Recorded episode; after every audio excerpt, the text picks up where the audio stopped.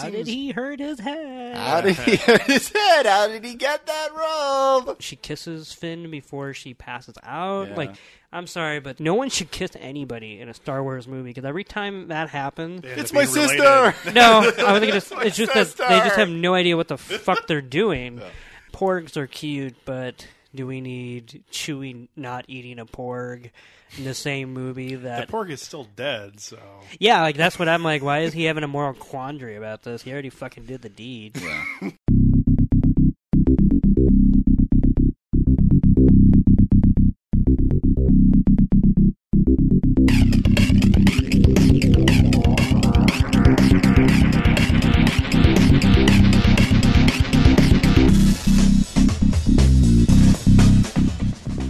Welcome into Film Tank, the weekly podcast that covers both new and classic cinema.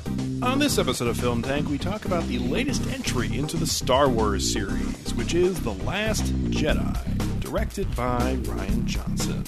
If you would like to get in touch with Film Tank, you can always email us at filmtankshow at gmail.com. You can also find us on Facebook, Twitter, and Instagram at Film Tank Show.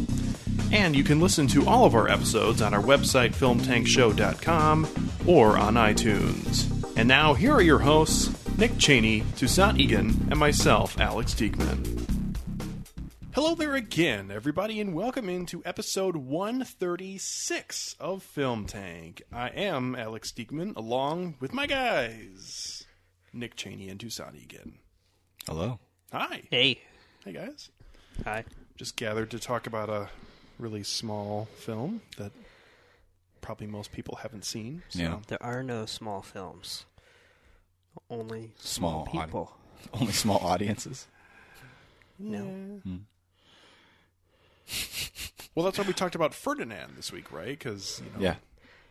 Yeah, I, I mean, I, I didn't intend to to go see that when we went to go see the theater, but as soon as I saw the the cardboard placard, I was like, yeah, let's go see that, and everybody was in agreement. Bull in a china shop. Yeah, Oh, Bowl yeah. in a China Shop, and uh, I gotta say, it had a lot of heart. Yeah, and it was nice because there was nobody else in the theater, so you Yeah. know, we really got to sink it in. Yeah. Yeah. Yeah. I was able to jerk off.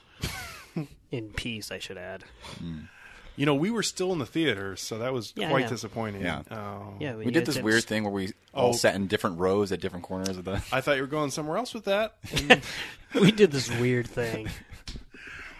so we actually didn't see Ferdinand, believe it or not. Toussaint, remember when I gave you a sip of my Coke? No, I don't remember that at all. I bet you don't. Shut the fuck up. and we saw the new Star Wars film, which you can say pretty much every year now, which is something. Holy shit, I jerked off at a whole theater. Do you want to bring Kenny back to this podcast? Because we're getting Yeah. there. Yeah, yeah. Uh, we saw the newest Star Wars film, which is The Last Jedi, which is the eighth film if you're in the numbered series, uh, and the ninth film overall, and countless number of other offshoots that have happened and are planned to be happen, like the next, the upcoming Han Solo movie, the potential Boba Fett film, The Obi Wan Obi Wan movie. yeah, so and you know eventually we'll get the Rey film and all that good stuff. and Rian Johnson's new trilogy. That'll be on the Ah, good. Yeah. Yeah. And it's going to be completely centered around Captain Phasma, and each film is only going to be four minutes long. But hey, at least we're getting Quentin Tarantino Star Trek.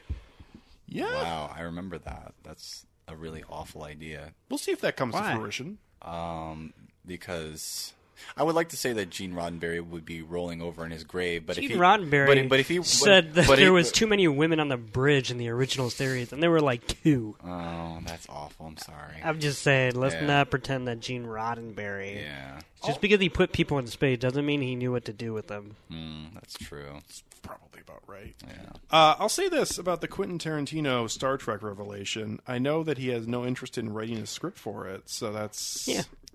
I'm, I'm I'm just interested. It seems like a fan wants to make a Star Trek Mm-hmm. movie, whereas J.J. Abrams never struck me as a person who likes Star Wars or Star JJ Trek. has never given a fuck about Star Trek. It was merely a means to an end. It was an his order- audition for Star Wars. Yeah, pretty much. But yeah. And I'm not saying that means his movies, his Star Trek movies, were bad. but the idea that someone is like apparently so gung ho about it that they are like calling meetings themselves. Like that's well, considering this is the same guy who had studios come to him Mm-hmm. to read his you know latest script for the Manson whatever. Mm-hmm. Um, I don't know, just so out of character that that makes me actually excited about it. Yeah, But anyway, we'll see. It still remains to be seen for me, which is oh yeah, I mean it might not even get made. that's what I'm saying. But I, I, I feel like I don't even want to formulate a thought about it until I'm just saying, I just saw so much backlash Yeah. against something that doesn't even exist yet, for a reason that like, like I, I don't know. It's just, do people really think that there's going to be a Star Trek in which people are saying the N word, and which, first of all, it totally happens in actual Star Trek episodes. I'm just saying, uh, uh, not in a casual and Tarantino way. Which, But there's a I think I- a, I've a Deep never- Space Nine episode in which um some I mean I think I think it's I haven't seen it but I think it's in the context of racism so to speak. Um but uh, you know this this is clearly not going to be a quote unquote Tarantino Star Trek I if need it to look comes. this up because I did not even know that this existed. So The is N this- word used to be said a lot on network television, and not a lot in like some kind of rampant way. a but, very like, special episode. Yeah, uh, but it was weird how casual and cavalier that Archie Bunker could say it, and not, not not Archie Bunker Yeah. technically. Sammy Davis Jr. said it, um, or in uh, Barney Miller when uh, my favorite episode of television of all time, which is not a very special episode, but has Ron Glass uh, getting drunk, uh, going around the station and basically taking pity on himself and and using the N word to create a distance between him and his fellow white coworker. That he says you're looking at one mad, and it's just like holy shit. Whereas today, like you can't say that on network TV anymore. Like that's why we have cable. So anyway, it was it was a different time. yeah. But yeah, someone says the N word at some point during a Star Trek. So Hmm. would, uh, in your opinion, Let's talk about Star Wars. no, no, Let's I'm gonna, finish I'm gonna this. stick with the Tarantino Star Trek thing for another second. Okay. Uh, would, in your opinion, it would it be similar uh, to something we talked about last week, which is the original Tim Burton Batman, where whoever owns the rights to it is like, here's the film you can make, and that's what it's going to be. Uh, I mean, would Tarantino even be interested in that? I guess the answer is yes, but that would be very out of character for him to do something. I like think that. for me, this is so quote unquote out of character, but Tarantino has always been influenced by 60s TV, 60s slash 70s. I mean, Kill Bill is one big Charlie's Angel throwback, and obviously um, Pulp Fiction, the whole Fox Force 5 monologue. Like, he's he's already been like he clearly grew up on it as much as he grew up on cinema that I don't know, it just seems like one of those things that like maybe it's so out of character that it's in character because this will be the one time that he wants to dabble in, you know, whatever you want to call it, studio mainstream. yeah, I mean, look at Martin Scorsese, right?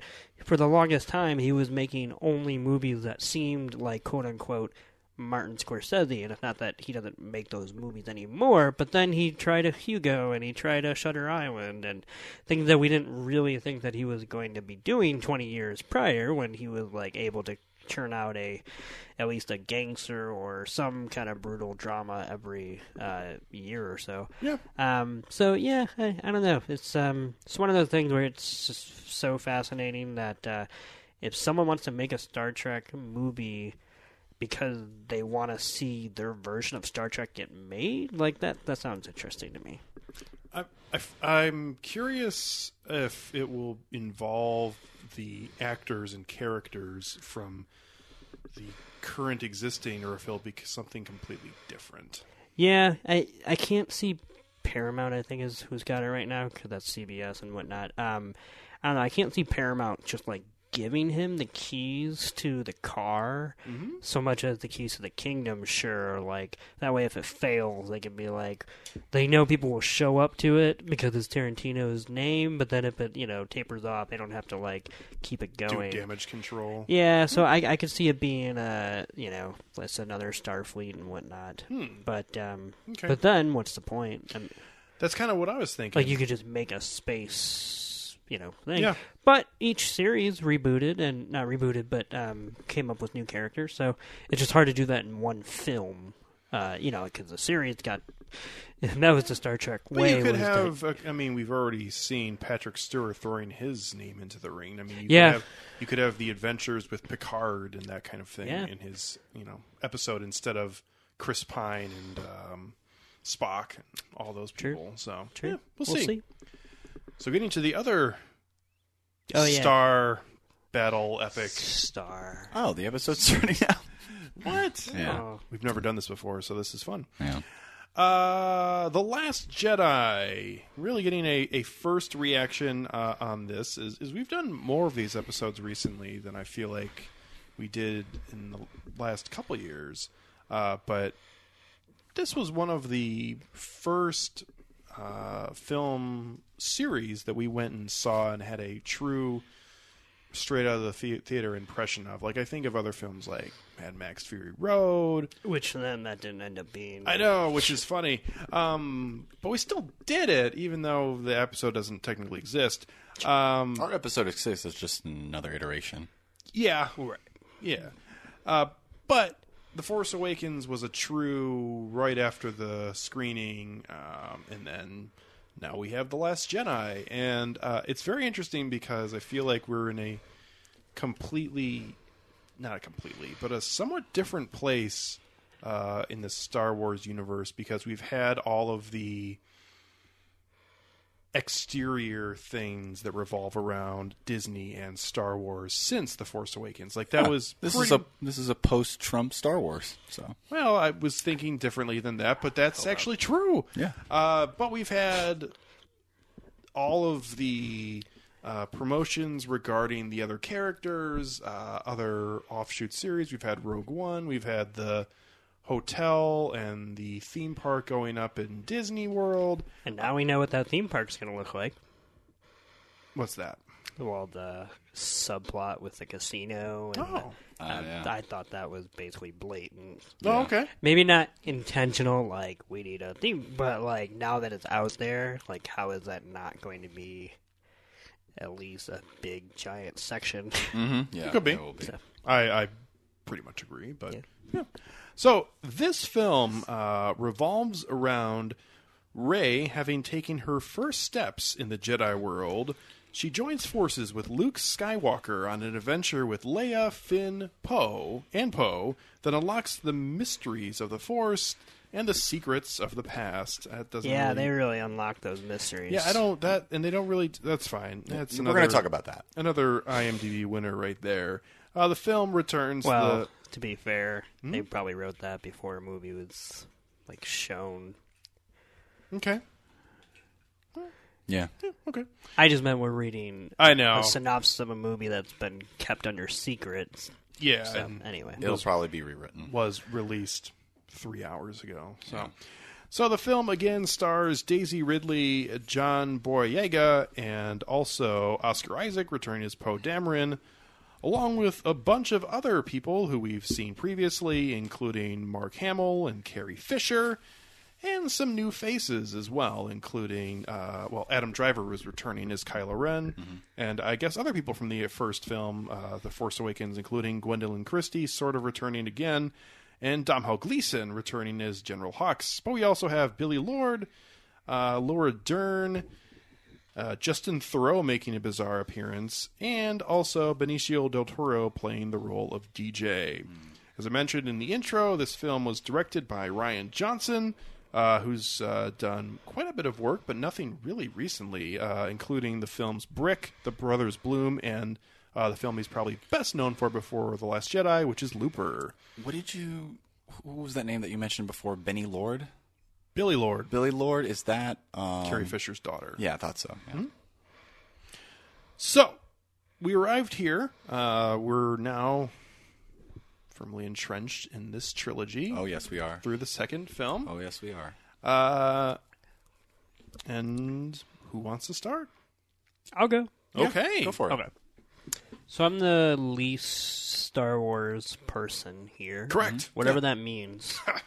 That's it's a correct You you statement. give less fucks about Star Wars of anyone on at this table. That's true. Yeah, that's what it is. Um, so yeah, I thought in one sentence, I'll say that I thought The Force Awakens was okay as a propulsive blockbuster, but was a lacking retread. Even though I loved the new characters and I wanted to spend more time with them, um, I just thought the overall arc of that movie was how can we recapture nostalgia. Yeah. So that's how I was feeling about this franchise as a whole, moving in uh, into this film, and I definitely think this movie completely puts that fear to rest. Like I don't think this was a retread. I'm not saying that there aren't echoes of, course. past events and such, but this felt more like an actual organic uh, path forward um, than it did a uh, Star Wars fest, so to speak. Hey, you remember Empire?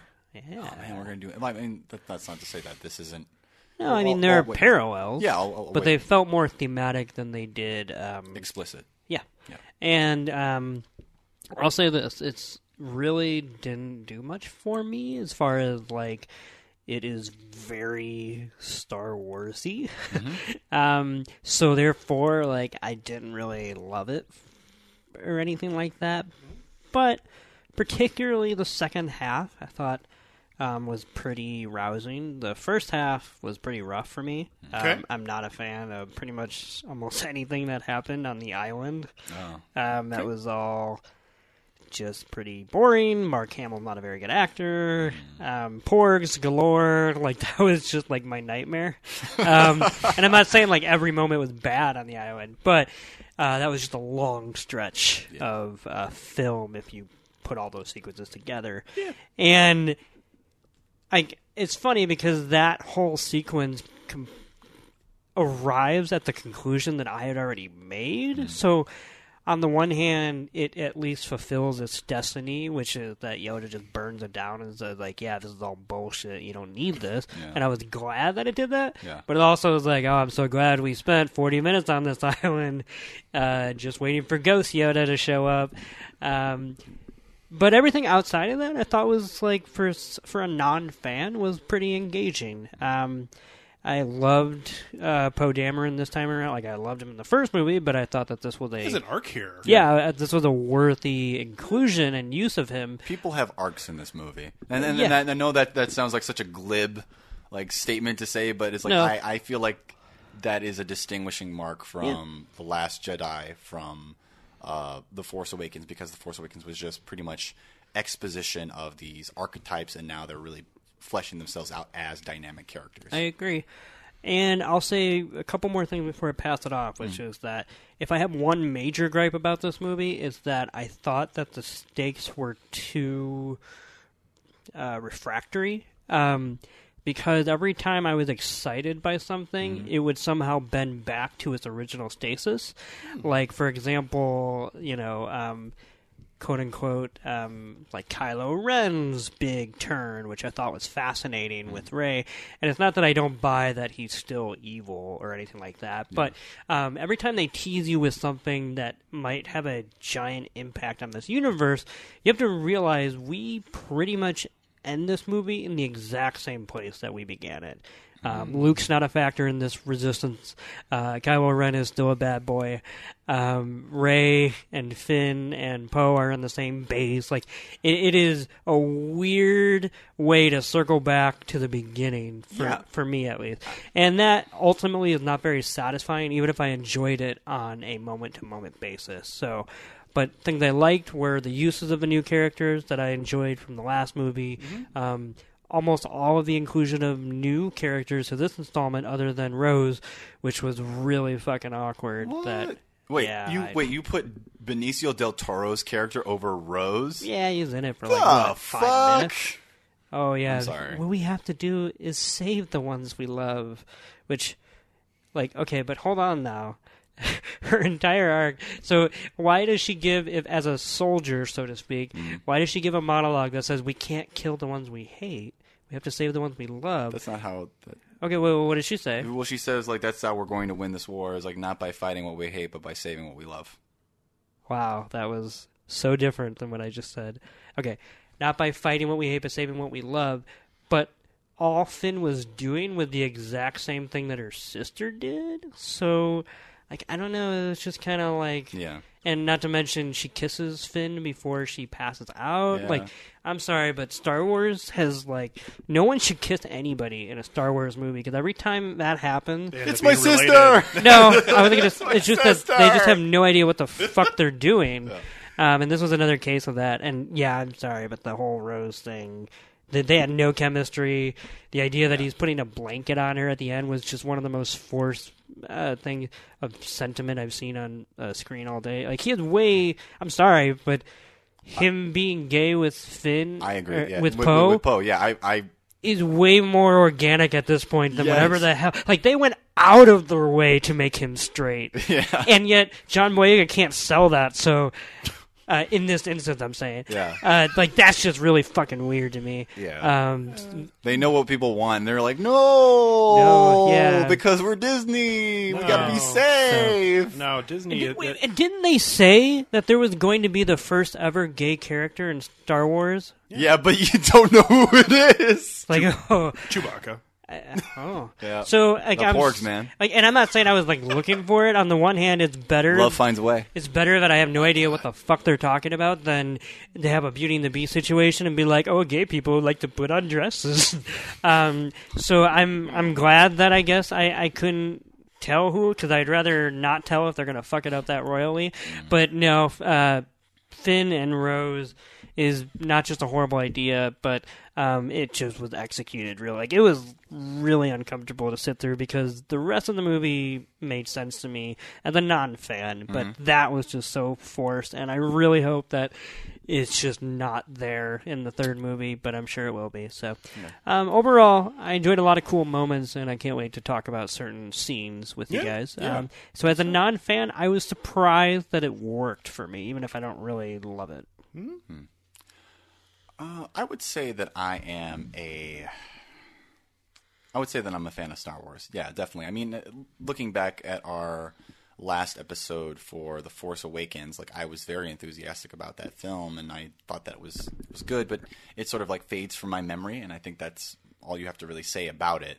Um, I'm gonna have to disagree with you, Nick, about the ending for this film because I feel like, yeah, they do end up in the pretty much the same point, but it's not like those characters haven't changed. Like, I, I, I think that Kylo Ren is like, as much, as much as you want to say that he's still the bad boy, is like he's already ascended to another plane of like of, of, of hierarchy within that that same like universe. And I feel like we started off um, from the beginning like not knowing why Luke left, and then we do know at the end why he left, and he actually has an arc that he actually like sort of like moves through. I I can understand like knowing his killing of Snoke and taking that place, so Yeah. to speak, felt more to me like house cleaning than it did character Well, progression. no, that like I- that they just wanted to get one villain out of the way As- in this movie. I, that's just I mean, I, I I can see that I- from the perspective of somebody looking from the outside in, but within the actual context of Can like, I? Can I?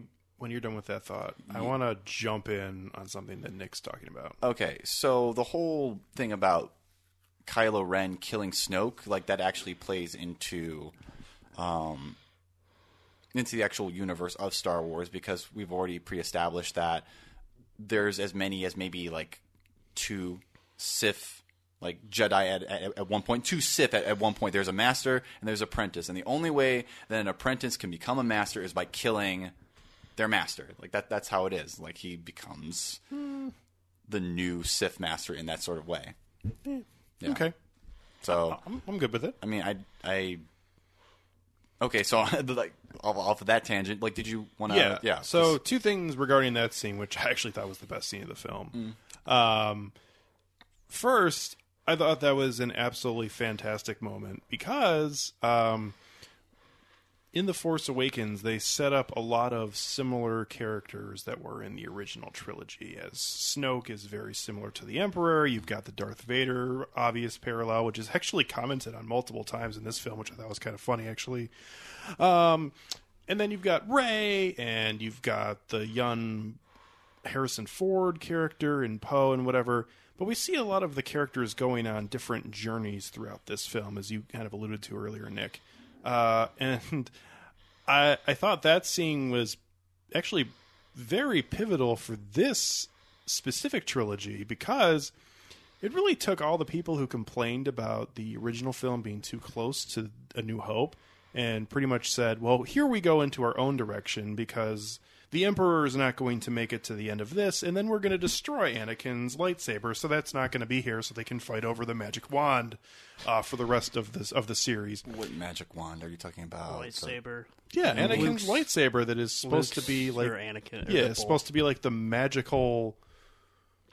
They rip it in half. Yeah, I know that they rip it in half. Like, and you're saying that this completely goes off in its own direction, but I feel like, well, what Nick was, I, I- I feel like it's it's what Nick it- was saying before with like this this film sort of like thematically like aligning itself along the same arc as Empire Strikes Back. Like they lose the lightsaber just like in Empire where Luke loses his lightsaber and in between that he has to build his own lightsaber. He didn't have a master, so it'll probably be the same thing for Rey where she has to build her own lightsaber. The whole confrontation at the end where the the novice protagonist like punches above their weight in order to try to confront the big bad, and it turns out that there is a a a a, a, second to third like act twist where they are completely just like caught off guard. Like I feel like that is reflected in this film as well. I didn't really care about the killing of, of Snoke. That was shocking. It was really the the team up between uh, Rey and Kylo that I really enjoyed because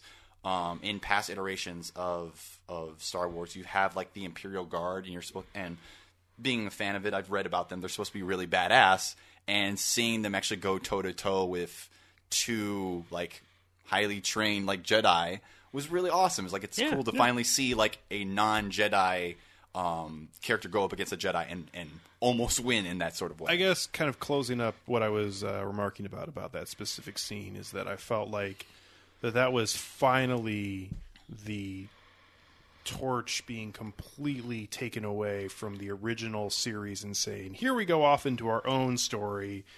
It only took four and a half hours between the first half of this film and the Force Awakens, but the rest of this trilogy is going to be its own thing, and we're not going to have the shadow of the Emperor and fighting over Luke's lightsaber, which is actually gone on for the entire thing for the most part, um, in, in the entire first two films uh, in that way. And I just, I just really enjoyed that part of it, and I mean the the image of Kylo Ren and Rey fighting against the guards, uh, the way that that was shot, uh, the just everything about it. It just, um, it was just one of the best scenes that's ever come out of this entire series. That- I thought that the the fight scene with Kylo and Rey against all the the Imperial like guards was one of the best interpersonal scenes, like one of the, the ground level scenes that I really enjoyed. One of the best like set piece scenes. Like one of the best sweeping scenes was Laura Dern's character like hyperspace uh, jumping into in, in, into the, the, the Imperial Star Trooper and just like that blaze of light and I'm like that was brilliant. And and the fact that it was it was entirely silent, which is something that I'm not used to seeing with uh, with Star Wars. In fact, Yeah. like it's, it's you can't have like Neil deGrasse Tyson's like okay, well I guess that that, that explosion is uh, is is uh, scientifically accurate, and I was like shut the. F-. Yeah, but uh, it was beautiful. Don't let him get into your head. I know. Don't let him. Don't. He likes to ruin things. Oh God, I can see him. It's like, yeah. Can you put a towel on? yeah, that was um, that was pretty hilarious. Uh, there, there's that's another thing. There were a lot of like really funny moments Oh, in yeah. this. Oh, this movie's got jokes. I mean, don't be like that. It's it's a lot more more hu- it's a lot more humorful than than what I'm used to out of a Star Wars film. A lot more Yeah. untypically like. yeah. I'm saying The Force Awakens had humor.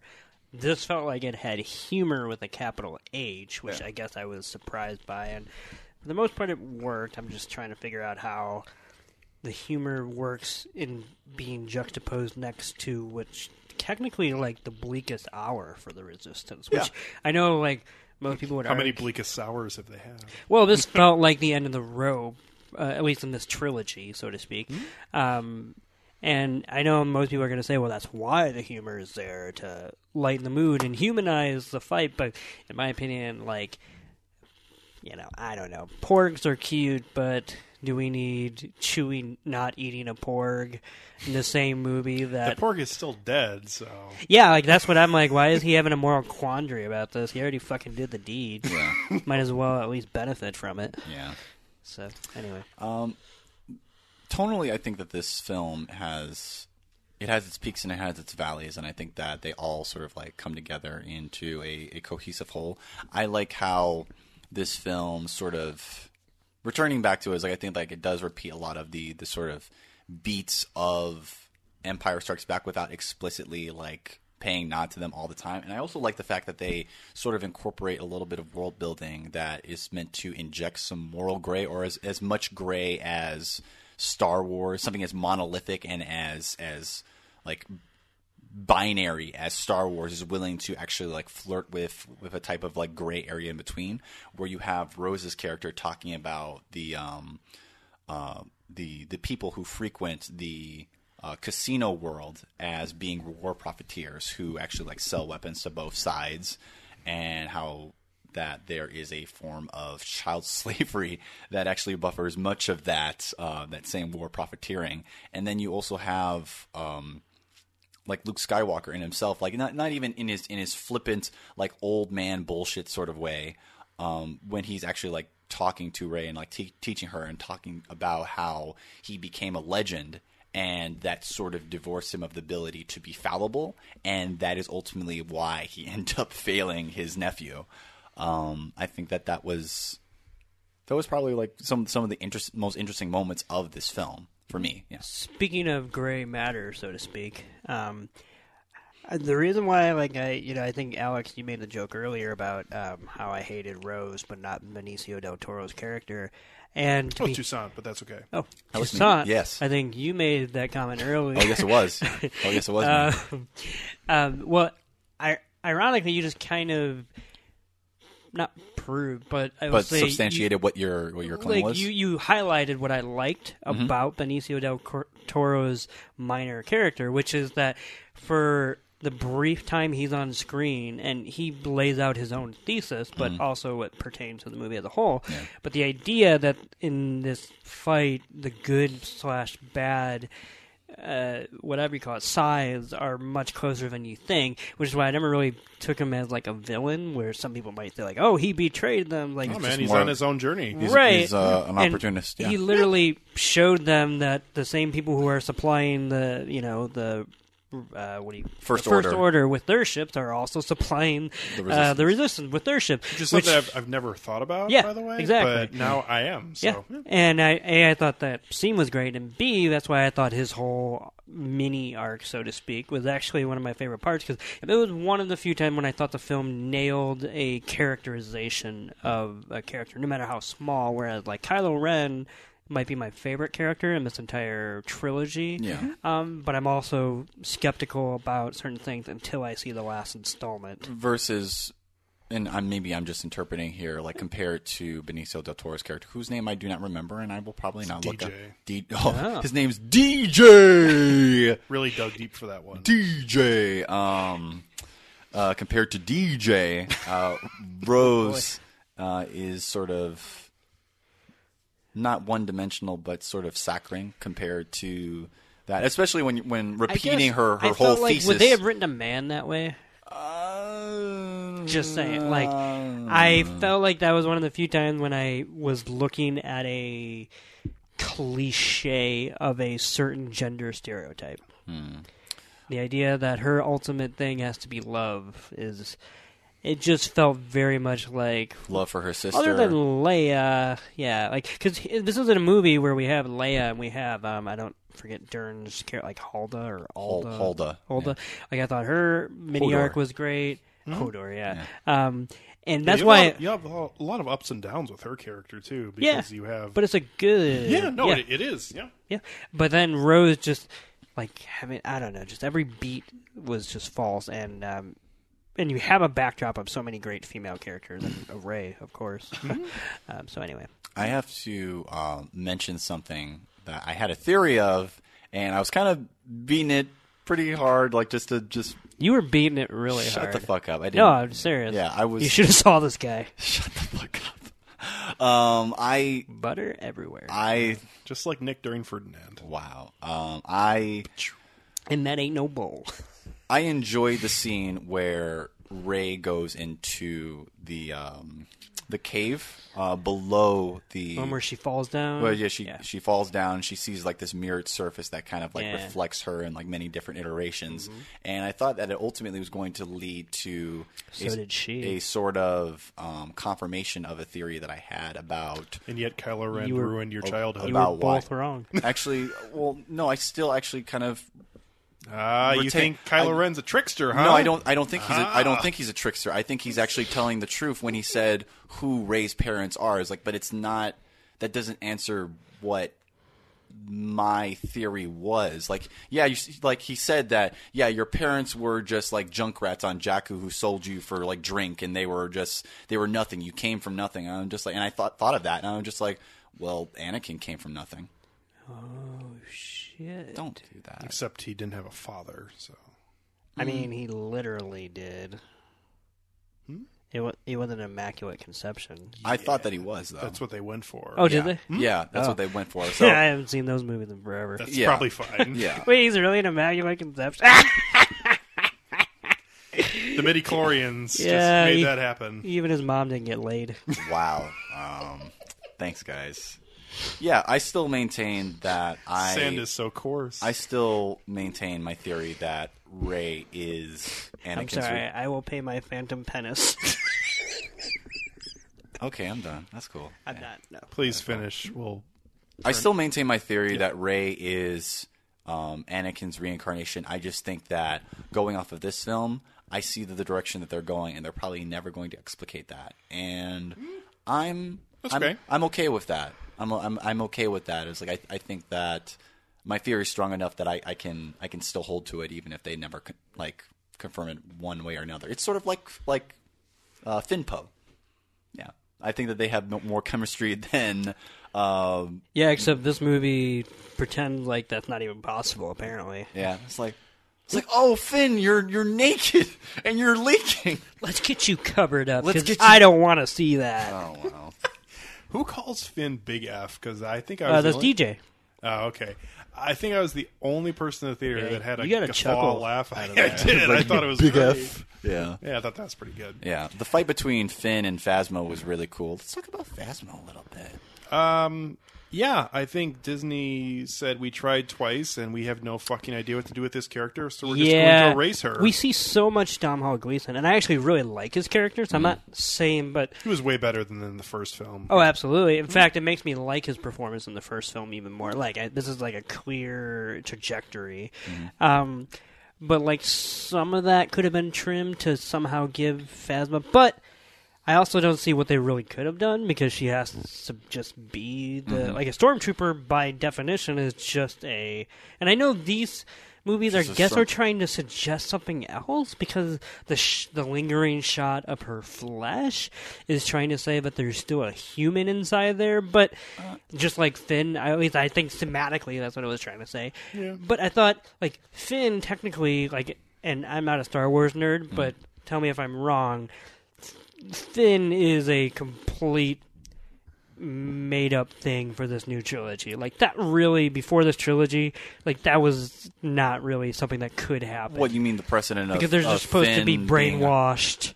Yeah, well, I mean, first of all, I mean, if we want to get really nerdy, Yeah, so let's do it. in the original trilogy, uh, all of the Are they just clones? yeah, They're just clones. Yeah. Yeah. So now that's So how can we have a white and a black one? Because what they is this, explain this in the Force Awakens that that is where the brainwashing comes in because they kidnap children and brainwash them to be soldiers. Oh, yeah. Yeah, and they're given a, a his whole name is is from his But still, it's a his, retcon. His number, yeah. So to sp- I I mean, mean, not it- it's ret- not it's not a retcon. It's a new iteration of the of of There's the whole- empire that becomes the first. There's a whole explanation Yeah. about why it is more successful than just having clones. right. Um, I want to. but he's still an anomaly made by a writer to get a decent character out of it, which I'm totally fine with. Mm-hmm. But then that's why I just like don't understand why they're trying to draw parallels between him and Phasma.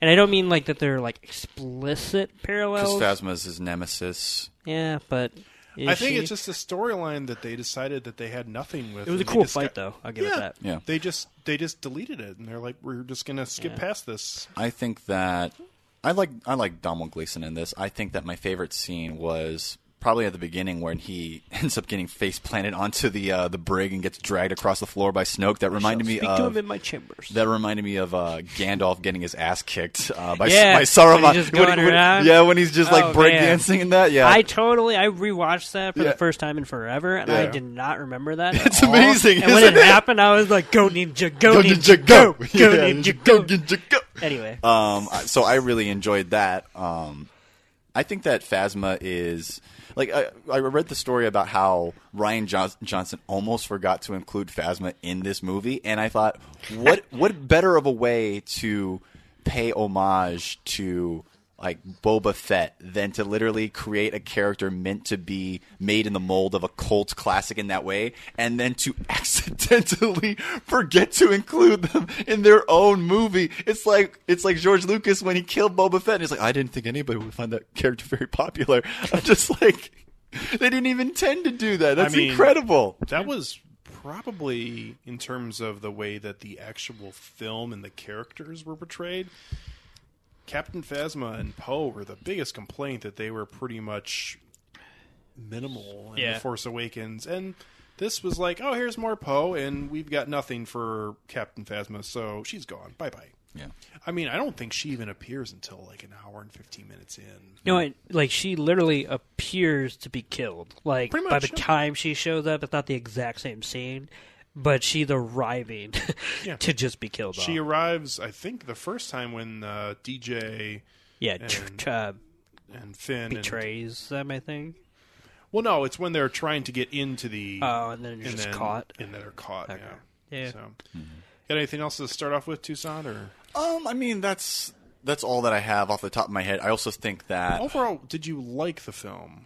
Let's I did. there. I Okay. did. I did like the film. I wasn't like blasted away by it. I think that more has to say with the fact that I'm, I'm, I mean, when I when I walked out of this film, I thought of one of my one of my best friends and how Thanks, buddy. I'm not. I'm not talking about you. You are talking about me. You are you are two of my best friends. That is true. But I'm talking Um, about somebody else. I'm talking. I'm talking about one of my other best Wow, friends who, bragger. who who shall not be named. But it's like usually when we go to see a movie together and we come out of it and they're very this your dad? and they're very enthusiastic about it. Their their go to line about things is like, "Oh man, that was great." It's like, "What could what more could you you ask for?" Like that seems to be like the main retort of any type of like criticism towards like a big tentpole film that was that that, that, was in and of itself competent, but maybe there might have been like actual um like not deficiencies, but some things where it was kind of weak and where versus where it was strong.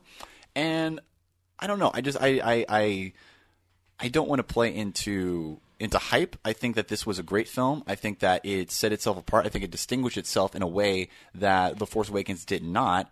Um, I will probably rewatch it again. I will say that after the destruction of the the the First Order ship, and when they go back to that um, that one planet where they're making like their last stand, I thought, okay, this is running a little bit long, and then they actually like get into like the final like set piece and stuff. Like, I oh, thought the final set piece was like two set pieces before that. really, what set piece? The um, the whole blowing up the trigger slash um, Rey escaping or showing up slash uh, the escape. Like I just thought that whole thing was. Yeah, I uh, I didn't realize they were going to go to a whole other planet. I actually it thought, felt like an extra thirty minutes that. I thought when uh, when the gun was uh, preparing to shoot at Luke Skywalker, I thought there was going to be a hard cliffhanger right there. So did I. I thought he was going to walk into the, The credits. Yeah, Yep. Yeah. but no. Yeah, but um, I, I think that those are my just initial criticisms right now. I, I I thought overall it was a good film, and just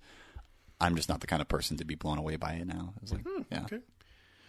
So I'm the biggest Star Wars fan here. yes, you are. I am, and I even like the prequels for the most part. That's okay. There's good parts of them. Eh, there's some. Not General Grievous. You don't like General Grievous? I like General Grievous That's in the, the the the Genndy Tartakovsky like mini series where he's actual like badass, where he's hunting Jedi, versus where he's sort of like this this asthmatic, like elderly, hunched over, like Nosferatu, yeah, like he asshole. seems like he's got throat cancer. Yeah, yeah, because he in, in, in the the Clone Wars like mini trilogy, he actually gets his um his chest like crushed by Mace Windu, which is a really awesome scene. You should watch that. I would have liked to seen that in the movies. Yeah. Unfortunately, we got him seeming like he smoked too much, so that's okay. Yeah, so uh very much looking forward to this film. I, I was super excited for it. I absolutely love this. I thought this was fantastic. I thought this watching it. Mm-hmm. I basically kept thinking that this would be everything you would want from Oh a, from a new. Star Wars movie in a good way. Like, like, um, I, I have was like, if I was a Star Wars fan, I'd be eating this up. and that's the first thing I said to Dusan when we, we got here right before you arrived, Nick, is that I feel like the masses are going to eat this shit up because this is. I don't really know what else Disney slash Lucasfilm can do um, to improve upon this. And in- apparently, there's like an hour and a half of footage Yeah. left off the cutting room table. But but that's okay because no, I'm I think the final product actually is a little bit too long, and I think that, Yeah. that was something that I would definitely say is one of. I've got some other critiques as well, but I think this is pretty much what they're aiming for. Is is right in here where it's you've got stakes, you've got battles, you've got. Um, good transitions between characters. Like there's no Darth Vader reveal here. There's there's nothing that's going to blow anybody away. But you you're on film number 9 now. Like you are past fun things that you can do with new series. Like this is a series that has planted its flag for 40 years and it's got a very loyal legion of fans uh, that are honestly way too into it, myself included. I mean, it's Star Wars. It's it's it's something that was that was big enough to be bought by Disney and transformed into the forever franchise now. Yeah, but um, I will say I feel like if you want to compare the Star Wars films to the long list of Marvel films, and we don't necessarily need to go down that road. But I, I feel like there's been a lot more attention to detail paid in these last two Star Wars films. Not Rogue One. We're not going to necessarily include that in because that's a whole different thing. But Force Awakens had its own time and place, and uh, when we did the episode two years ago, I said that I would probably like it just as much, if not more, if it was just a stepping stone into a whole different direction, which I don't think that this is going in a different direction necessarily, but this really, I think, cemented itself as its own entry into the series. I mean, we got so many moments here that I thought were fantastic. I mean, first of all, uh, something that's going to be lost on this film because the character was uh, killed off in one of the you know most interesting moments of the film. Admiral Ackbar. Yeah, well, that was kind of They actually killed them all. I Oh know God. off screen too. How about that? um, but uh, Supreme Leader Snoke, I actually thought Andy Serkis was fantastic as Yeah. him. Yeah. Um, and Agree. that sucks because he's a very minor character now in the history of the story of I thought he was Star a lot Wars. bigger. Oh, don't worry. We're going to get all those novels and comics that go into his sordid backstory. I kind of want to see that, to be totally honest with you, because he How seems did he hurt his head? How did he hurt his head? How did he get that robe? he is he is way more powerful than the Emperor was. When he least. whacked her, when he whacked Rey with the uh, the lightsaber, when it was like That was circling around, I'm just like, wow, damn, he's really good. yeah. So petty. Yeah, um but I I love the idea that he's so focused on what's in front of him that he can't see what's right next to him. And I I love that idea. That's how it be sometimes, man. Yeah, yeah. Um but that whole portrayal uh, by Andy Serkis, who for me is always pretty much fantastic, and whenever he does, um, I thought was actually very good and a, a very nice stepping stone into uh, Kylo Ren becoming the Dark Lord of the First Order.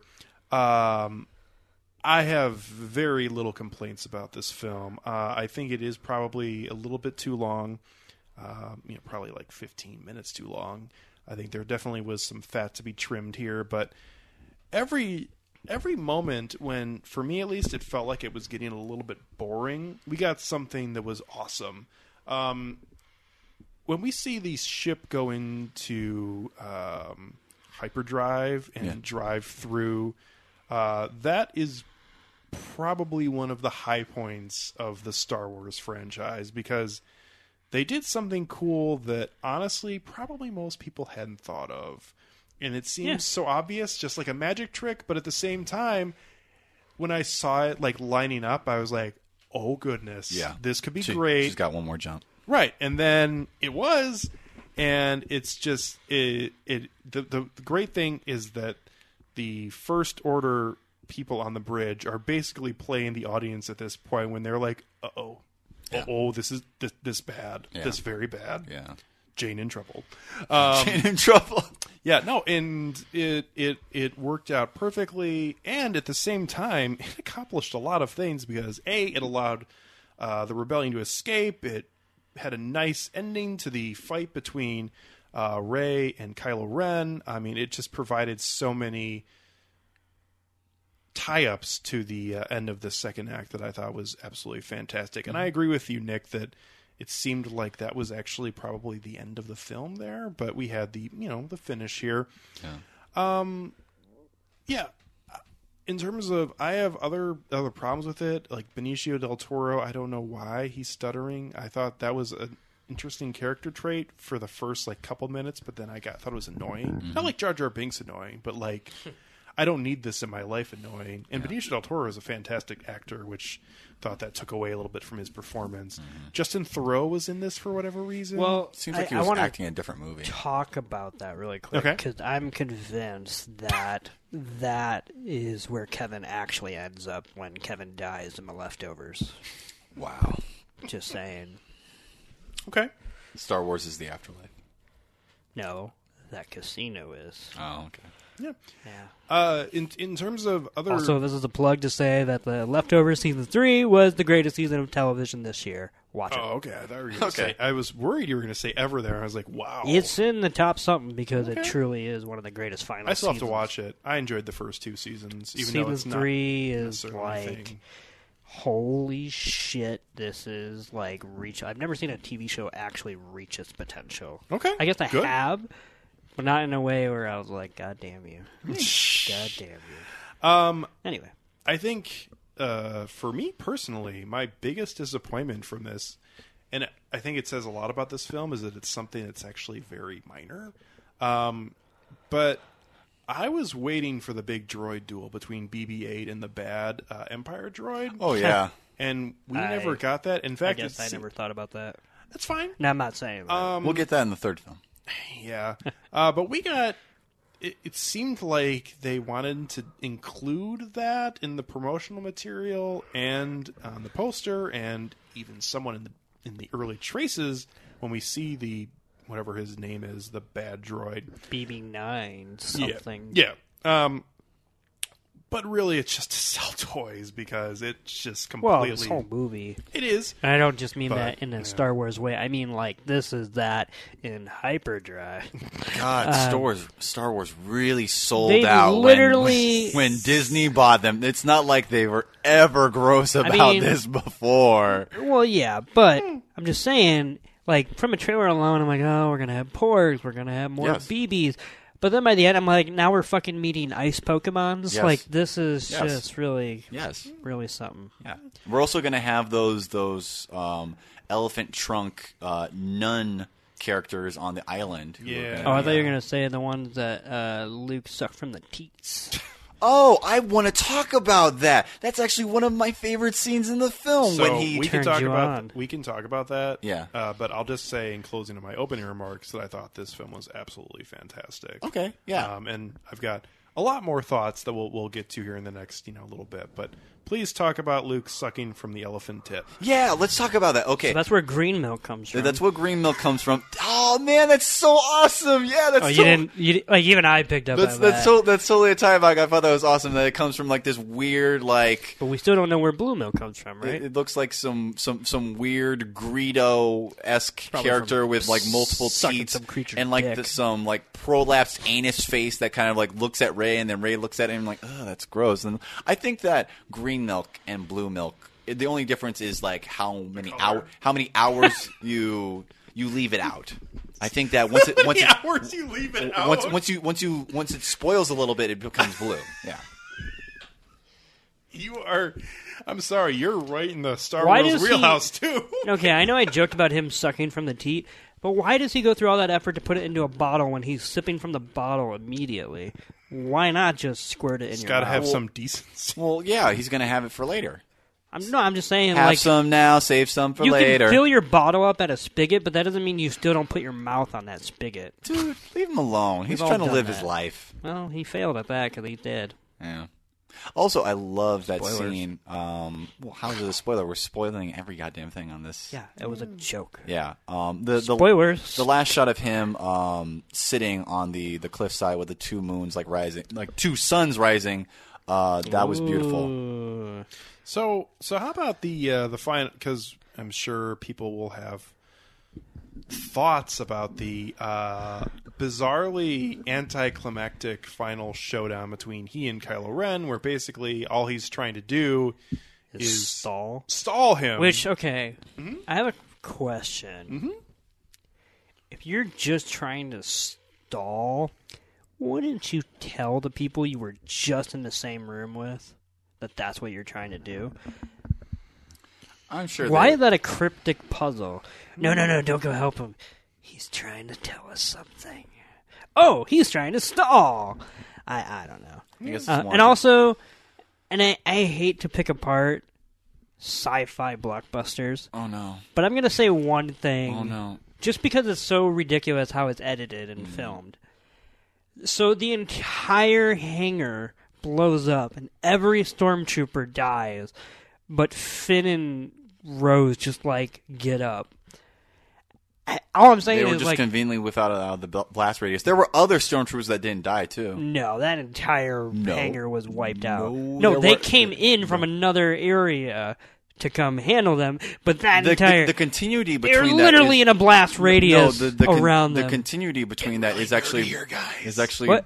So we're getting real nerdy here, guys. yeah. That's the, not nerdy. That's just bullshit. the moment when that hangar blows up and then Finn wakes up, like Think I give a something shit about this? something has has occurred where like Phasma is walking in from the, the the debris smoke on the other side. She was right there, fucking next to him.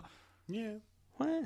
Yeah, she was right there, fucking next to them when they All were I'm about to saying fucking is execute There's them. a shot of Finn standing up, and he is surrounded by decimated stormtroopers. Hmm?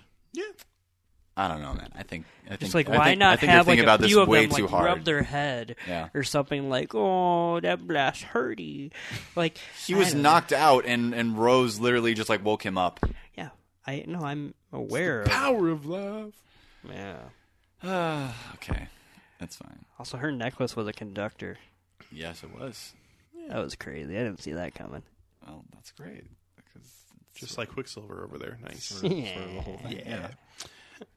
it was a nice like beat that sort of uh, cast out onto whether or not Benicio del Toro's character of DJ was a complete asshole or not. So let's talk about uh, some individual parts of this film, and one that really doesn't have a lot of weight on the rest of the film, but was just kind of there to be entertaining, uh, which was the casino scene when they go and find DJ because they don't really rescue him. They didn't really go to look for DJ. They were looking for another character who just so happens to not. Justin Theroux was Yeah. who they were yeah, who for. yeah, who just didn't give a fuck. but fuck. they didn't end up with him, so they got what they got. Um, and that Which I thought he was the master code breaker. Like, no, no, but like, Maz basically says that nobody else can do this. Mm-hmm. But Yeah. Uh, that was definitely something that I will say was uh, shoehorned into this Yeah. film, and it's not even trying to hide it. No. It's like we don't want this character, but some people kind of liked her, so here's thirty seconds. Oh man, union disputes. Those are hilarious. I miss Maz. I liked her. Yeah, well, maybe she'll appear in the third film.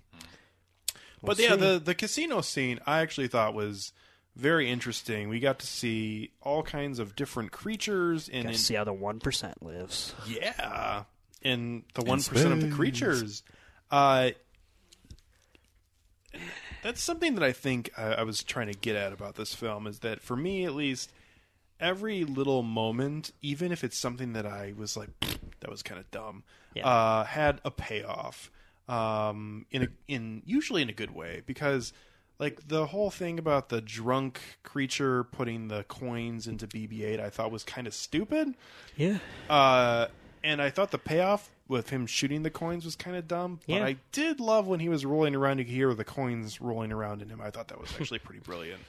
I don't like how we lingered on what I guess was a f- breast and fat shaming joke when we're just like with that one female creature who screams and Oh, the, the- the camera seems opera singer, sort of, Yeah, yeah. the camera seems to just be like, yeah, look at this woman's fucking disgusting. Really? Yeah, that was the only reason why. I mean, she was an opera singer who was like letting go of her big note. Uh, Yeah. Uh, I guess I didn't even know she was an opera singer until that point, which I I, thought I- she I- was just screaming. I guess I, that's what I gathered from the way that she was letting her voice go. Uh, I just thought we were supposed to like laugh at this hideous one percenter who like indulges in everything. Um, I mean, I, I didn't. Yeah, I, I don't know. I, the whole scene was. We were one second away from pod racing in that point. Yeah, that I thought I literally thought they- they were going to go to pod racing, Yeah. and the outside like, "Oh man, is that?" And then you see like there like, are oh, some cute yeah, images and such. Like I did like when they were riding those things through the uh, field. No through Oh, okay. the um, the narrow city where the lights are even like Oh, yeah, coming undone. cool. You know, whatever. Yeah. Like there were a few whatever, but that was like Phantom Menace territory for me, which um, which did not quite work. I like that for No man, we didn't have any. Wa- we didn't have any flying Watto here. we could have like that could have been right off screen. I'll just be honest. Just wearing a tuxedo. I'd like for once they're not actually, actually fighting uh, the Empire or the First Order. please. I only fly all the time because my legs were broken. What were you gonna say? Sorry, just now? Toussaint. I I like for once that they weren't fighting the First Order or the Empire. It was literally just, oh shit, it's the cops. I thought that was very fun playing.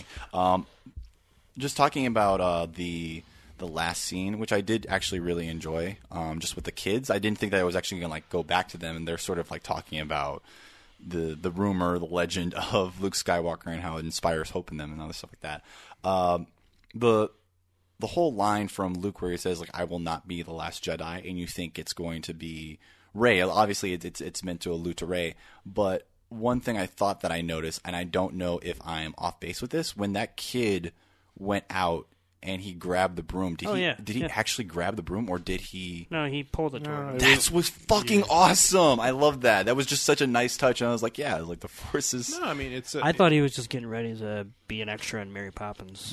Come on, damn it. Nick. I thought I thought that was a really nice touch I mean, I think that the that actually is somewhat of a microcosm of this entire film, Yeah. which says just like Disney uh, with uh, the Star Wars. little boys everywhere. Oh God, And um, little girls uh, the the people the we don't need the Skywalkers to have the battle versus good and evil. We don't ha need to have the Skywalkers to have the Jedi. Uh, you just need people with a very special set of skills. So, yep, you need the X Men. They need Liam Neeson. and Liam Neeson. Hey, man. They killed him off in episode one, so you know. Oh, yeah, I forgot actually Liam Neeson within this movie or these movies. Yeah, interesting. Um, What is he, Qui Gon? Qui Gon Jinn. Yeah. Yeah. Anyway, Can we talk about Yoda a little bit? Uh, I almost guffawed when they first showed him because I thought he looked terrible in Yeah, the I- first. But but then it switched to puppet yeah, and it actually or looked, something that was. it was a lot better. It was a lot puppet. better. Yeah, but yeah. the first view of him, I was like, oh shit. That was like Uh, George Lucas Return of the Jedi. Look what I've done to improve this. Yeah. What I'm what I'm gonna say is that I I know that Alex, I know that at least you thought that Yoda was funny. It's like I, I laughed at, at his line when he was talking about like preserving the books, and he just like lit it on fire. It's like, oh yeah, real page turners were they? It's like actually no, they were really boring as shit. Who cares about these books? I love that. I mean, yeah. As I a mean, librarian, I can't condone his actions. Well, we do know now that um, those aren't the only one in existence because there are other versions of them aboard the Millennium Falcons. That's Oh yeah, that's right. Yeah, that oh, Finn okay. doesn't know what they are, so he doesn't even pay attention Yeah. because he's just a dumb minority, I guess. Oh fuck you. Anyway, I'm I'm defending his character. okay, yeah. Trust me. All right. Um, but I I think that I really enjoyed that scene with Yoda. I think that the the effect could have been done better. Um, to make him look more ghostly. It's like I thought he looked more more concrete, more corporeal I than thought- he should have. I thought when Um, he and Luke were closer together, it was a lot better. When we had the far away view of him, I I thought it was it was on the level of um, Grand Moff Tarkin from Rogue One.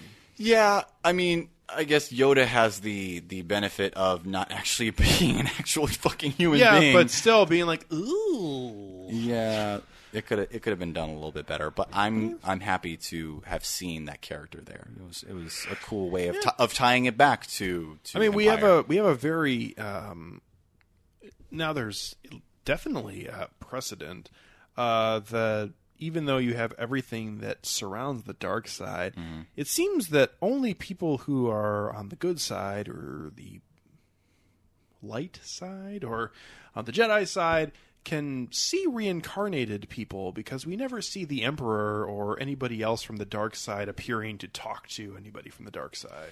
That's a whole other thing about go, going all the way back to the IMDb description about learning the secrets of the Force.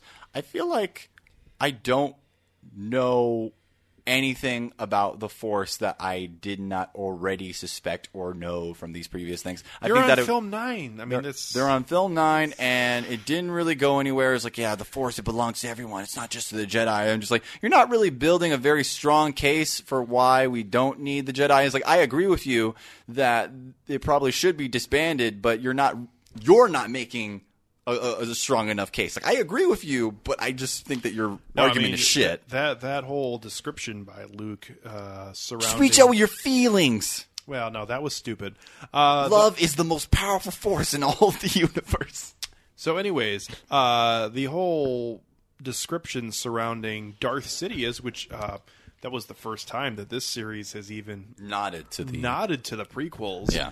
Um, mentioning Darth Sidious and uh, that when the Jedi were at their strongest is when they had their biggest fall, which I actually thought was absolutely brilliant uh, and actually one of the better lines of dialogue in this film. Even though I loved it, I don't think dialogue is this film's strength. It's Um, not really a Star Wars hallmark, so to speak. not really. Um, also, too, uh, its most famous line of dialogue is exposition, which is "Luke, I am your father." It's true. um, and I, I did sneak to the bathroom for three minutes, so maybe I missed it. I did. Uh, this, and I could have missed it in that small part, but uh, um, I think this is the first Star Wars film to not have a character utter the phrase "I've got a bad feeling about this." Oh, you missed it. Did I really? Yeah. I didn't think so. The only thing you missed was really the introduction to Laura Dern. I mean, not the actual okay. introduction, but her and um, what you call it, Poe, having their first confrontation. Which Mm-hmm. Oh well, I got I got the basics Oh of yeah, it then. but so, that was yeah. the whole setup of you're a frat boy and I'm a leader. yeah. Anyway, Okay. which is what it was. Yeah, pretty much. No, but um, you know, I thought this film did so many things right. I mean, just just from Luke showing Rey the Force, and I'll agree with you, Nick, that I think the scenes on the island uh, really got bogged down, and and I do think that that is one thing that I, that I will say about the difference between this and the Force Awakens, is that I feel like that I'm a little concerned going forward that you're going to have a bizarre lack of symmetry between one unit who creates a film and then a completely different one that creates the next one. Like Disney that- will never allow that to happen. they already have in this film, I think. What between uh, Force Awakens and this? Yeah, I feel like that there were definitely things that went in a different direction than The Force Awakens went in.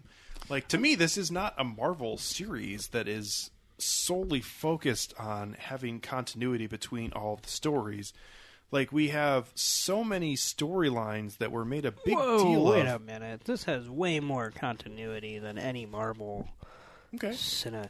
Just because Marvel has lines that say, "Remember when we got that Infinity Stone?" Remember the Tesseract? It was a good cube. I think that there is a story Bible somewhere I for suppose. these. Yeah. I mean, However, we're bombarded with mentions of the Knights of Ren in The Force Awakens, the Mm-hmm. shot of Rey's parents or whoever flying away. Where the fuck are the Knights of Ren here? I don't even know what the fuck that No, is. because- and no, I they- watched that movie like three days ago. No, because we, we have the, the mention from Luke when he's talking about how he woke up from the debris and he saw that Kylo destroyed the temple and took a bunch of students with him. suppose. And that's the those are the fucking Knights of Ren. Where the fuck are those people? Yeah. Probably on the ship. Okay. first. At any rate, uh, I feel like there are some things from The Force Awakens that were taken here and pretty much said we don't really want to continue with this, so I we're mean, just I'm not go on. saying that there aren't going to be dropped threads. I mean, Maz Kanata literally tells uh, Rey at one point, um, uh, "That's a story for another time." I don't know if we're ever going to get that. Right. Um, as far as how it got there. So I'm not saying that The Force Awakens didn't set up things that are not going to come into fruition, but that's, I mean, Marvel movies do that too in abundance. I suppose, but we're talking about a one to one here. Like, there's not, you know, 20 different Marvel films that have let things go and Yeah. nothing.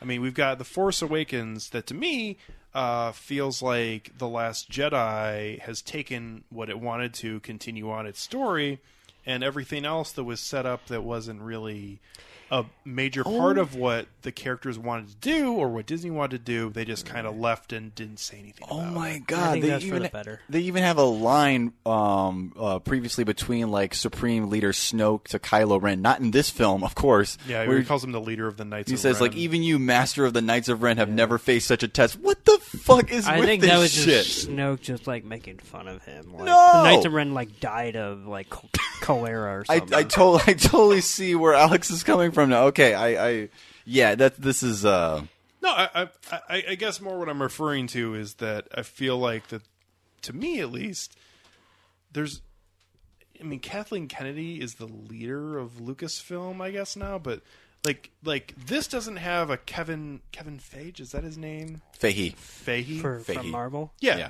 It doesn't have one single person, or it doesn't have Zack Snyder, uh, leading the entire charge and making sure that every film is serving all of the other films. It's like it- designed by committee. Thank God for that. and, and I agree. Kevin Feige's not doing a good job no, at that. I, I, I'm with you, but uh, I guess I'm saying that it feels like Yeah.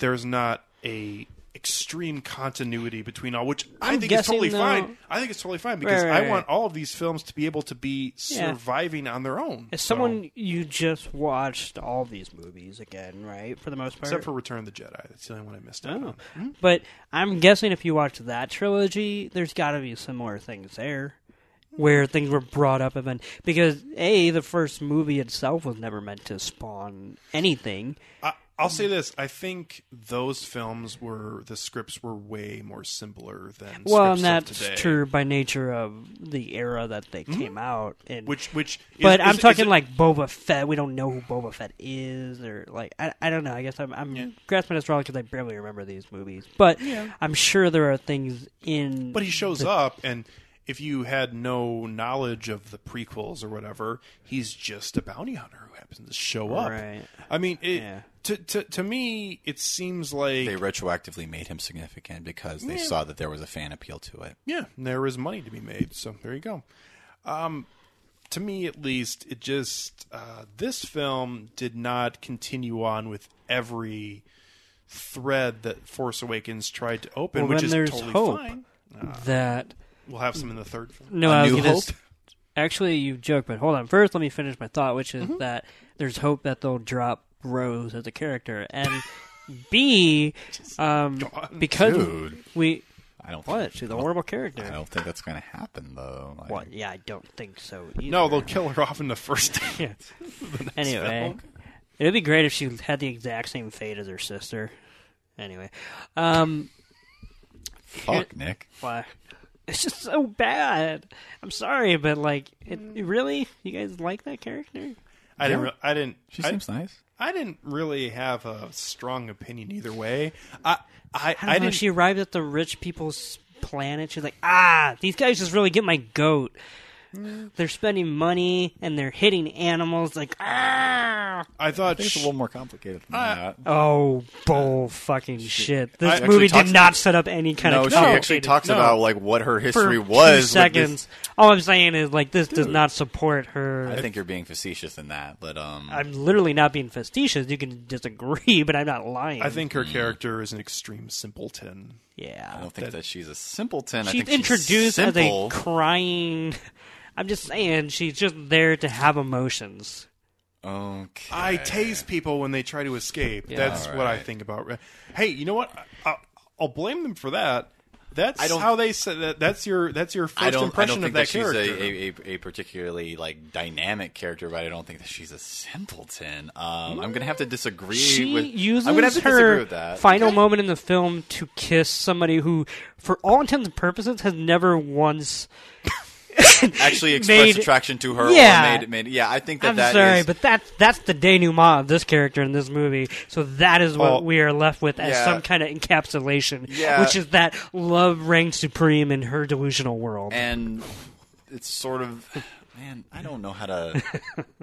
Like you're you're you're asking like I was kind of pulling for her to die. Like, when there, was way, when when has love ever been fucking complicated or ever been realistic within the context of Star Wars? Oh, like I- the only fucking reason No. why Leia i- ends up hooking up with or or, or ends up in a relationship because Lucas with her brother and he, she can't fuck him? no, it, like that was actually like written after the fact. Uh, it's still yeah. Yeah, Uh, That's by the he way, didn't know where to go. He didn't know where to go with that because he doesn't know how to write romance. Oh, by the way, uh, I Rey, agree. Rey, I fucks the shit out of Poe Dameron here, so that's maybe going to be a storyline. Wait, what? Um, Rey and Poe Dameron, Oh, their look at the end? Mm-hmm. Yeah. No, for sure. they're trying to sell that.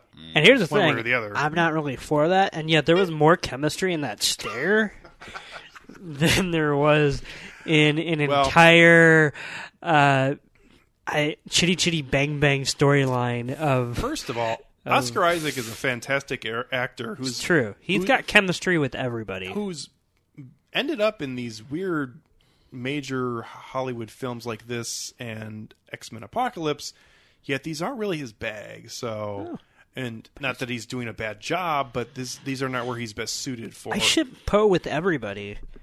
Like I would have totally been fine with like Poe having sex with Leia to bring her back to life. that would have been something.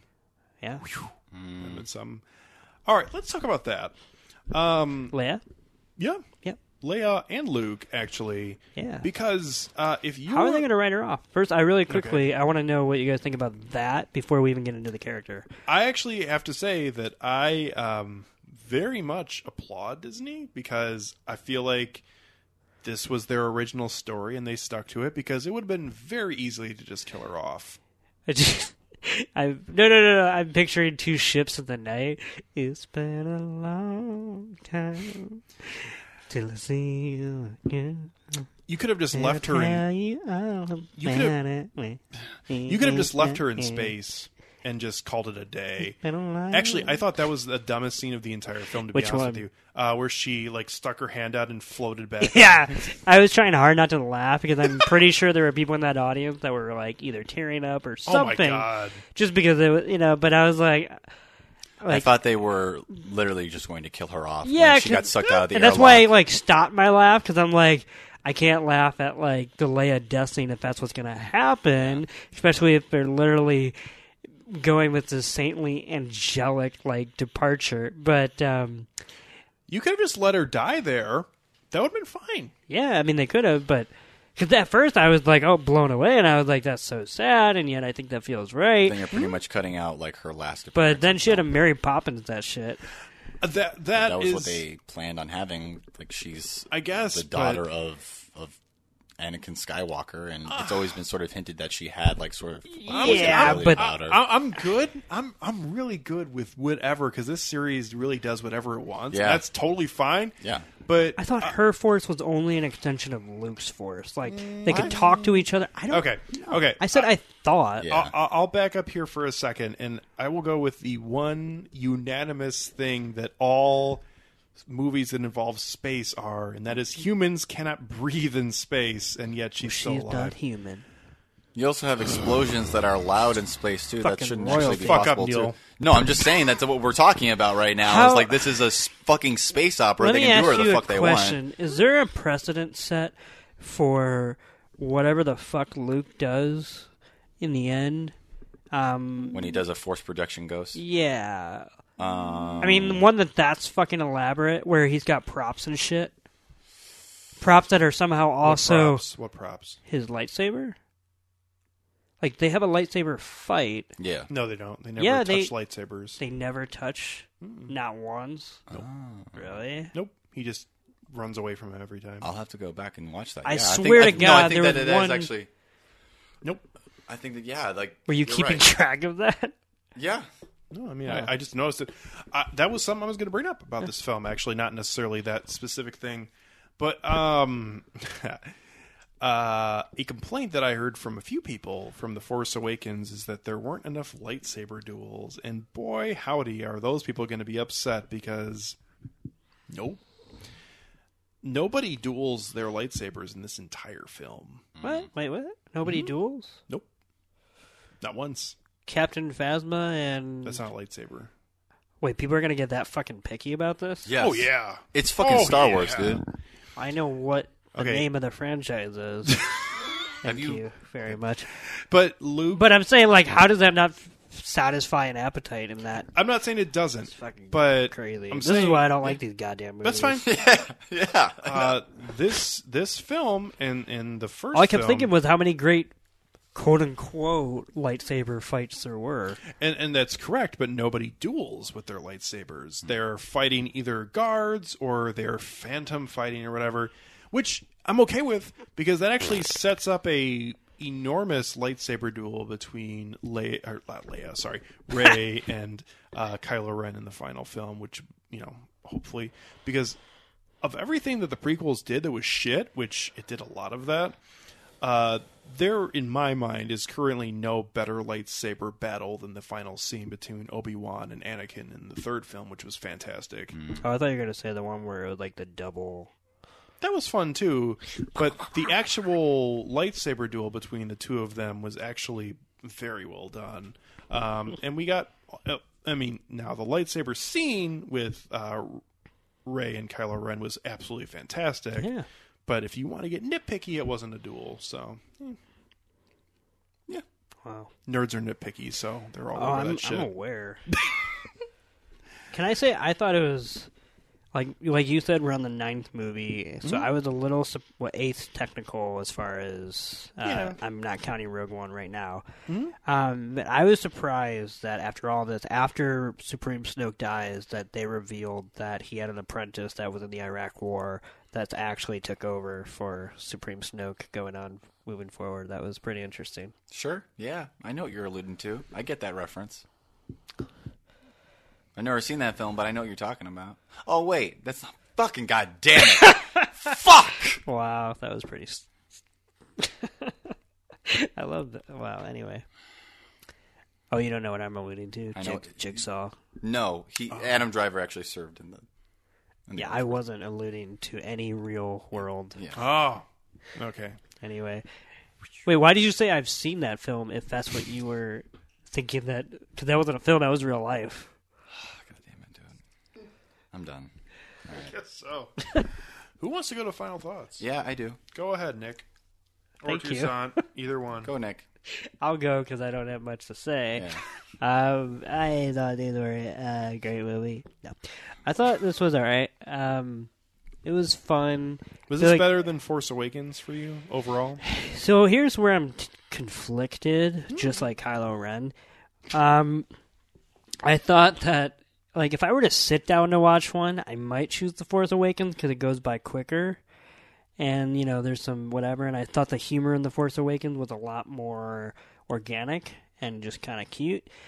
Here, I feel like they doubled down on a lot of things that didn't need to be doubled. Whether it's the you know like BB-8 was a huge sensation in the first movie, which is totally fine, but between BB-8, Porgs, uh, Pokemon Ice creatures, um, Teats, and other whatnot, I thought the cuteness factor just kind of. I mean, and also too like was even derivative of 2017 alone. Like when the Porg hits the uh, the Porg wind- hits the fan. yeah, the window. Um, actually, uh, like that was like a Baby Groot. Actual like Baby Groot already did that this year, which is all I thought Porgs were. Were trying to recapture that exact same uh, hysteria. Um, I'm just saying, like it's it's it's weird that like there's already a million Porg jokes in this movie, so that and so that one of them would be a retread of anyway. Um, I just thought some of that stuff was just doubled upon that I just didn't need. Um, and I definitely did not really care for most of everything that happened at the Jedi Island place. Um, but I was happy to see certain faces get more screen time, like Poe Dameron and Leia, um, especially. And um, even even though I don't really love Mark Hamill because I think he's a really bad actor, and I think it's like always going to well, not always because now it won't be, but like that was always just like series Achilles heel was that its lead or in this case its legend, whatever its anchor, um, was always a person who was either a bland character or in certain instances a bland actor. Um, I'll, I'll give him credit in the sense that I feel like he's never been better than he is in these movies or in this movie. Um, like his wink to C3PO was probably his finest acting moment in the entire franchise. Um, so I didn't mind that as much as I thought I would. And I don't know, it's like for every moment I liked in this movie, there's also something I didn't like.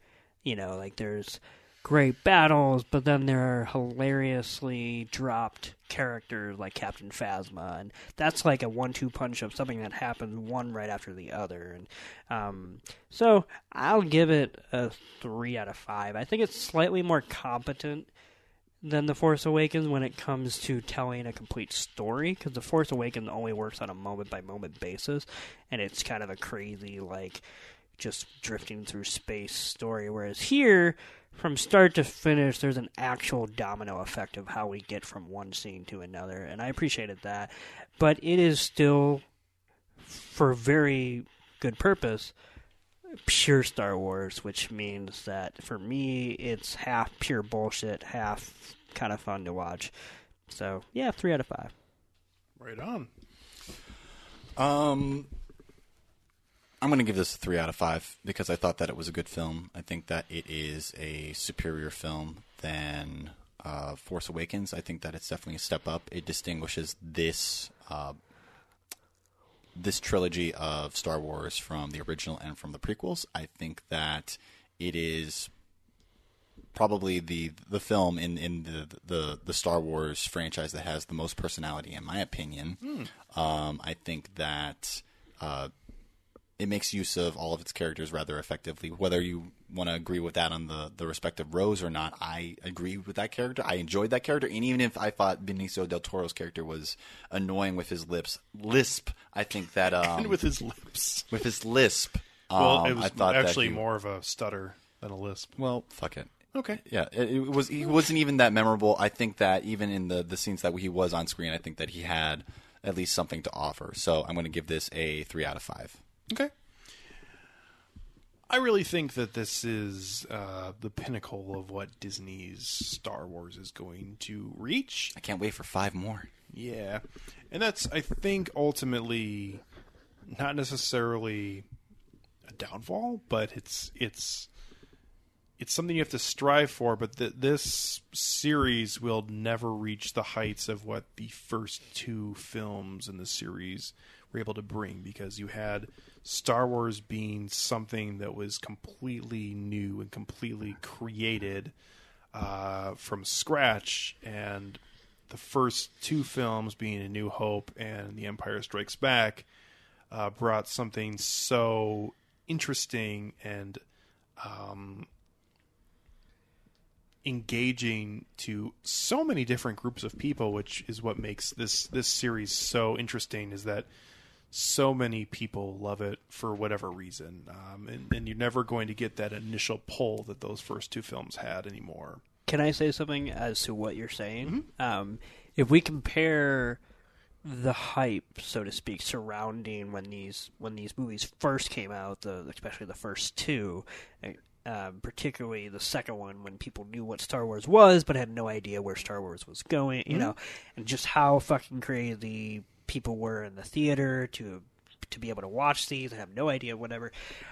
It's kind of interesting because I think you're right in that but it's also paired with the fact that Disney is clearly not interested in going a new direction. Like they're still, in my opinion, plotting a safe course. Because if you look at the things in our own screening that people reacted to and people clapped at, it was always a reaffirmation of either the status quo or something that people would know were coming anyway. Uh, for example, one of the biggest claps was the um, Luke still alive and then does his dirt off the shoulder uh, thing, which, like, if that's what gets people clapping in a theater when they're watching Star Wars, like, Disney, that, that just shows that Disney knows exactly what they're doing, and they will also never burst out of that bubble, in my opinion, to try to challenge uh, Star Wars viewers in the same way that that original sequel did, which was upend everything uh, the viewer thought about this world and good and evil. So. Yeah, uh, I and mean, that's the, the most that they're willing to broach that is through the injection of, of a of a gray morality like parable that not even a parable it's, it's not even a fucking parable it's just like oh wow did you know that people die sometimes? And that's really sad? Did you know that people like sell weapons and shit? Isn't that isn't that fucked up? And I think I think that's ultimately though what what I have to say about this film is that this film um, does so many things that I feel like are important to this franchise for the new characters and for for the old characters for the new fans and for the old fans. I mean, this literally has a lot of things for everybody who is an actual Star Wars fan. And if you're not a fan of the series, which is totally fine because a lot of people aren't, um, I think that this is an entertaining film as well. I mean, there's there's comedy here, there's some decent drama, there's some that's not so great, but uh, I think the things that are in this film that are not the best are also small in comparison to the parts that are very good. I mean, we have so many things that happen here that are just fantastic, whether it's killing off somewhat major characters, which we have three somewhat major characters uh, who are killed off in this with varying degrees, including Snoke, uh, Captain Phasma, and Luke Skywalker, who dies at the very end of the film. Um, and you know what? That's that's something that I'll, I'll say Marvel has never gotten is that it that has no grasp on stakes within its series, which this this series obviously does. I mean, and not trying to compare with something like The Sopranos or anything like that, but it creates characters that need to have a beginning and an end and don't just need to be continuous characters throughout an entire series that will last for eternity. Like they each one of the characters that is in this series is an actual character and not just a continuous projection that needs to go on for an infinity amount of films. Um, so I, I feel like this film does a lot of things that make it feel like its own, uh, and it has a lot of things that are hallmarks of this series. Like you actually have real Star Wars in this series because we see uh, the opening scene, uh, the the uh, scene where they chase each other through hyperspace. Uh, you see actual fights in, that happen in space, and and so much of this film takes place in space, which is awesome because you don't get that in a lot of the other Star Wars films, actually, which is kind of weird for a film called Star Wars. Um, and it, there's just a lot of moments that for me are awesome here. Um, nothing will be better than the two moments uh, that make this film stand out from actually a lot of other Star Wars films. Uh, the battle uh, in Snoke's chambers, which actually are really cool too, by the way. Yeah, I love the uh, color. The look of it. I mean, Yeah, just walking in cool. and seeing Hugh Hefner in the flesh uh, is something, um, and having his guards and seeing uh, the battle scene where they kind of team up uh, is is such a single serving moment because they don't end up you know being a team, but in that exact moment, Mm-hmm. uh, it's something so cool. Or do they? Yeah, we'll see. Uh, but it it was a great moment for this film, um, and this and I already mentioned it, but the scene when uh, Laura Dern's character pulls the uh, Alliance ship into hyperdrive to fly through uh, is just such an awesome moment that I can't believe that I at least haven't thought about. Oh, that'd be cool. Like I've thought about why doesn't the Death Star go into hyperdrive ever, and we got that sort of answered in Rogue One, but like this is something that was so awesome that at the same time uh, is amazing that no one's really ever at least made a big mention of why hasn't someone thought about this well it's suicide mission for the most part and it, it, it just looks so great. And that's that's something that i guess i want to close on is that this film does so many things well that its faults to me at least uh, go underneath uh, pretty much everything. Because i think for the most part this is what disney needs to strive for for however long they're going to do Star Wars films is a crowd pleasing film, which this definitely is, uh, that is compulsively entertaining uh, from start to finish. And even though it drags at points, which I definitely think it does, I don't think it's to the point where it's like, well, those last 50 minutes were a waste. Like, I think there are dead spots throughout it that get brought back up and then drop back down. So, um, this is a fantastic film that is one of the best entries in the series, in my opinion. And um, I think this is this is what people have been wanting to see ever since Empire Strikes Back. To be totally honest with you, and I think this is the highest level they've reached since then. So Yeah. I'm going to give this a very high rating, which I feel like I could lower on a second viewing. Um, but I'm going to give this a four and a half out of five, uh, and I think that this is probably the pinnacle of of the Star Wars series for a For while. now. Yeah. I know. I, Yeah. I, I, don't- I don't know what else they can do nine films in that's going to be more enjoyable. Not that it's going to be better, but more enjoyable in a film viewing experience because uh, this had a lot of things that, that were just, I, I thought, fun to see in the theater, especially. I mean, everyone's going to see it, but th- but this is a film that is made to be watched with people and Yeah. with friends.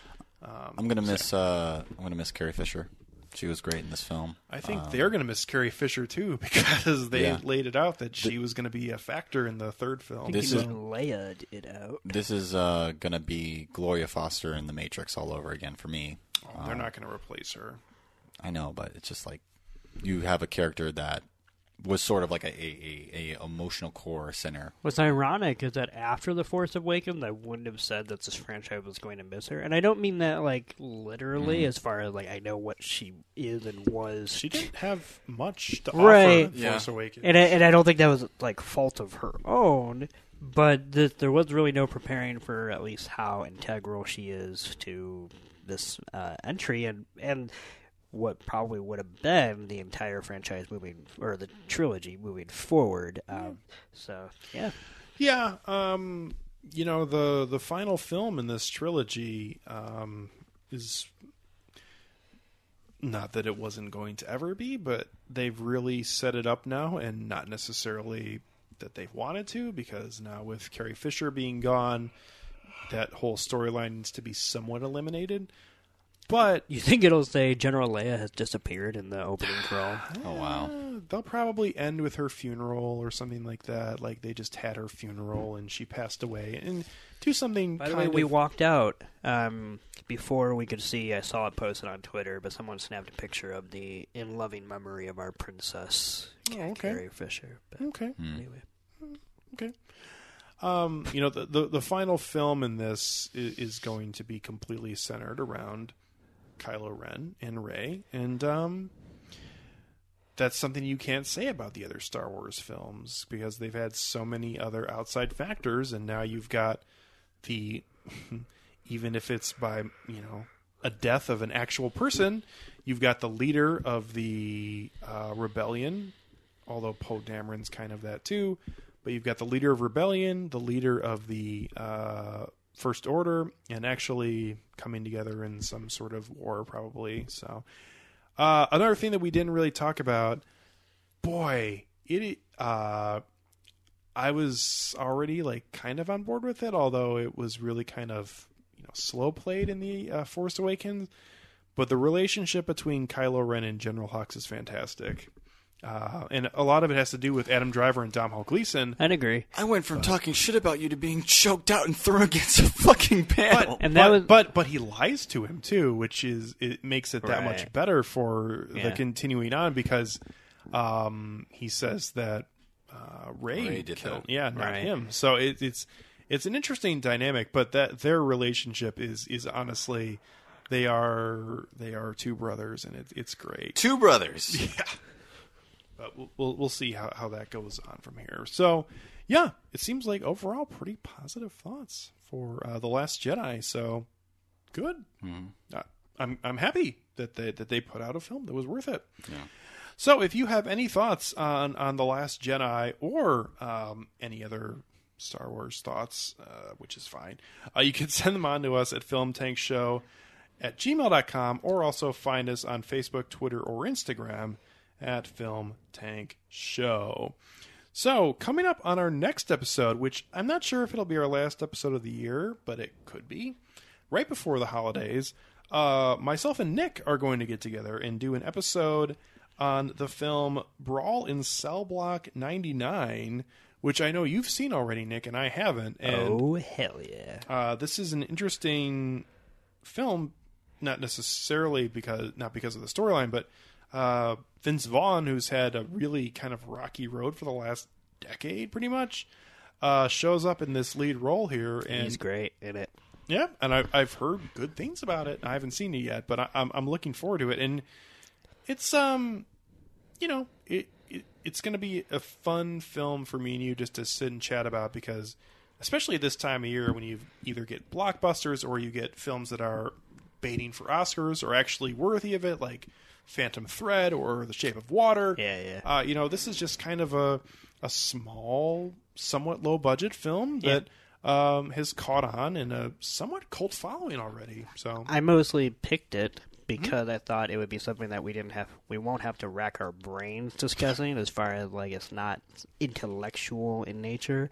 But I do think you can't not watch it and at least have something to say, even if it's just a guttural noise, because it it gets you when it wants to. So, okay, I'm looking forward to it, and um, that could be our last episode of the year, and um, I'm I'm definitely uh, intrigued. So yeah.